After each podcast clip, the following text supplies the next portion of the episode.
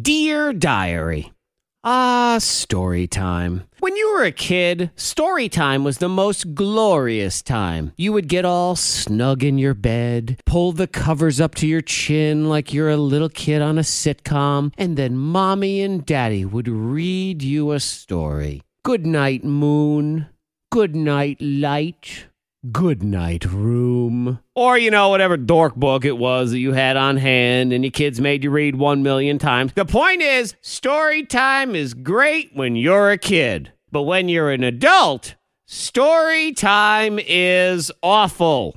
And I'm not talking about you having to read to your kids. That one is fine. Maybe a little annoying at times, but overall, it's not too bad. I'm talking about what story time becomes for you when you're an adult. Because now, story time consists of the same horrible thing every time. You get stuck going to a meeting, somebody hands you a giant pamphlet, and then proceeds to read that pamphlet to you word for word. And you don't even get to fall asleep like little kid story time. Adult story time makes you sit there the whole time, flipping to the next page, having that one read to you as well. Why do we do this? Just hand me the packet and have me read it. I can read. And even if I couldn't, I could just tell Alexa to do it for me. So why do I need to be dragged into adult story time instead? And I'll tell you why. It's because most of y'all lazy and you wouldn't read it in the first place. So that's why somebody has to read it to you. So this is your fault.